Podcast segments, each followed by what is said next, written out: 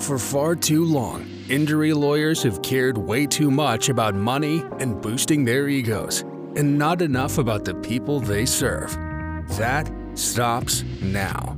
Welcome to the Mutrux Firm Injury Lawyers Podcast, where trial lawyer Tyson Mutrux cuts through the BS and gives you practical takeaways to get you back on your feet, settle your case, and get on with your life. No fluff, no ego. And now, here's your host, Tyson Mutrux.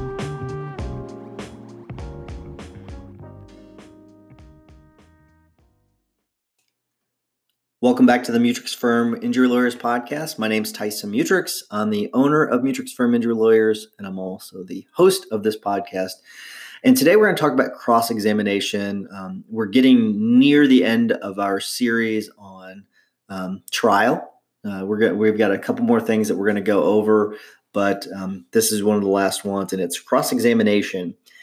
And cross examination, I think a lot of people you, you whenever you watch TV shows this is usually what the TV shows show.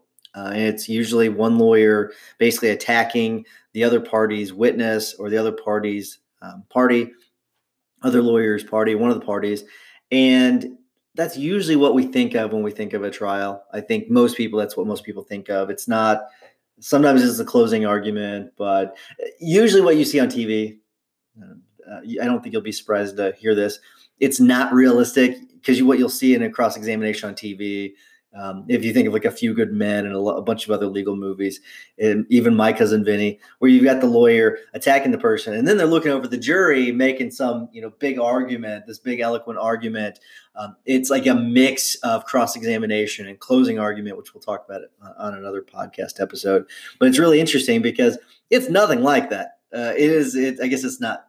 That's not fair. It's something like that, but you're you don't you're not allowed to make all those arguments. That's that's not how it works. It would be a lot of fun if if we were able to do that, but we're not. It's really restricted to asking questions. And something that's really interesting between direct examination and cross examination, and you'll notice this, is that the questions are different, right?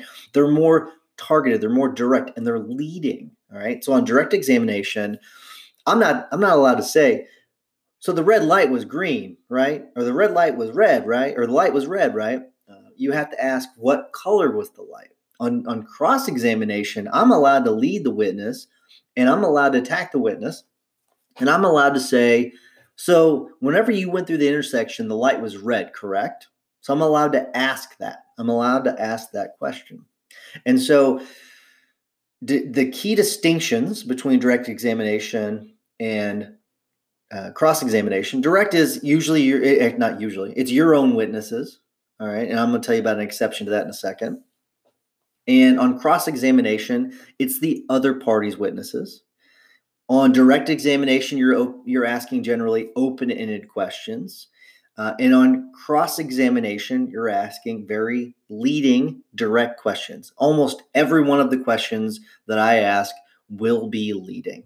There, there may be a couple exceptions where I'm trying to set them up. Um, so I'm kind of throwing the line out there and hoping that hoping that they'll they'll take the hook. Um, doesn't always work, and so you have contingencies for that. But generally, you're going to ask very direct, pointed questions, and for the most part, you know the answers to. Okay, because um, you've learned those through discovery.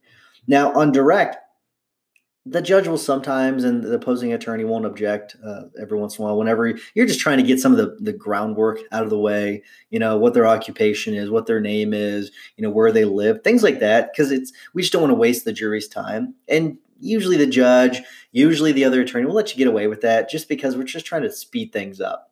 Uh, we, we don't want to slow things down. We want to get in and get out as quickly as possible. Now I, mentioned, uh, I mentioned a second ago that there there's an exception to direct examination, usually being your witnesses.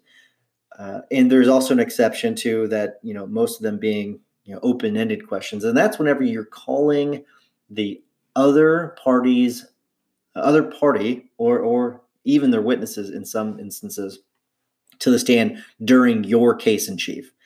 And we call those hostile witnesses.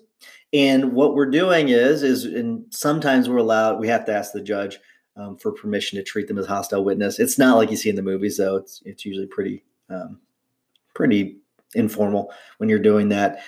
Um, but whenever there is a, a, a, Supreme Court rule, Missouri Supreme Court rule, uh, when it comes to the opposing partner, party's witnesses, where um, you're allowed to treat them as hostile witnesses and you're allowed to direct uh, uh have direct questions, kind of like you'd uh, have them on cross, where they're very pointed, leading questions. So you're allowed to lead the other party during your case in chief, and we do that in a lot of our car crash cases and other types of cases.